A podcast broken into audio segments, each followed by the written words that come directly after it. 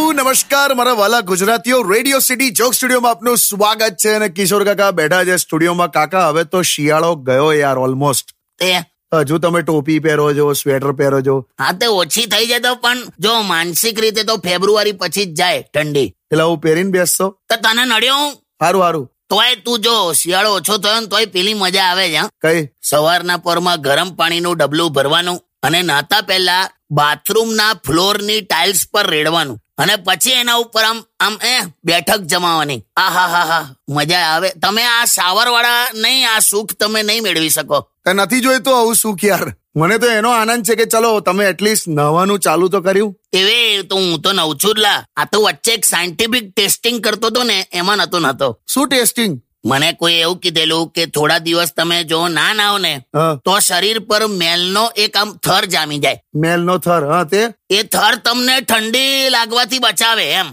બે કાકા જાઓ ને યાર એ આ તો એક વાત છે પછી મેં નાવાનું ચાલુ કરી દીધું એમ સારું કર્યું યાર પણ મને એક પ્રશ્ન છે હા ભાઈ શું આપણી સાથે નાઇન્સાફી થઈ છે હા? કઈ ના ઇન્સાફી આ તે સ્ત્રીઓના પગના મોજા જોયા છે એટલે બે એ લોકોના મોજાના અંગૂઠાને અલગથી એક ખાંચો આપેલો હોય છે બોલ આપણને આ સગવડથી કેમ વંચિત રાખ્યા બે આ તો કઈ મુદ્દો છે લા, તમે ગીત સાંભળો યાર ના ના વિચાર તું આ વિચારીશ ગીત સાંભળો હટ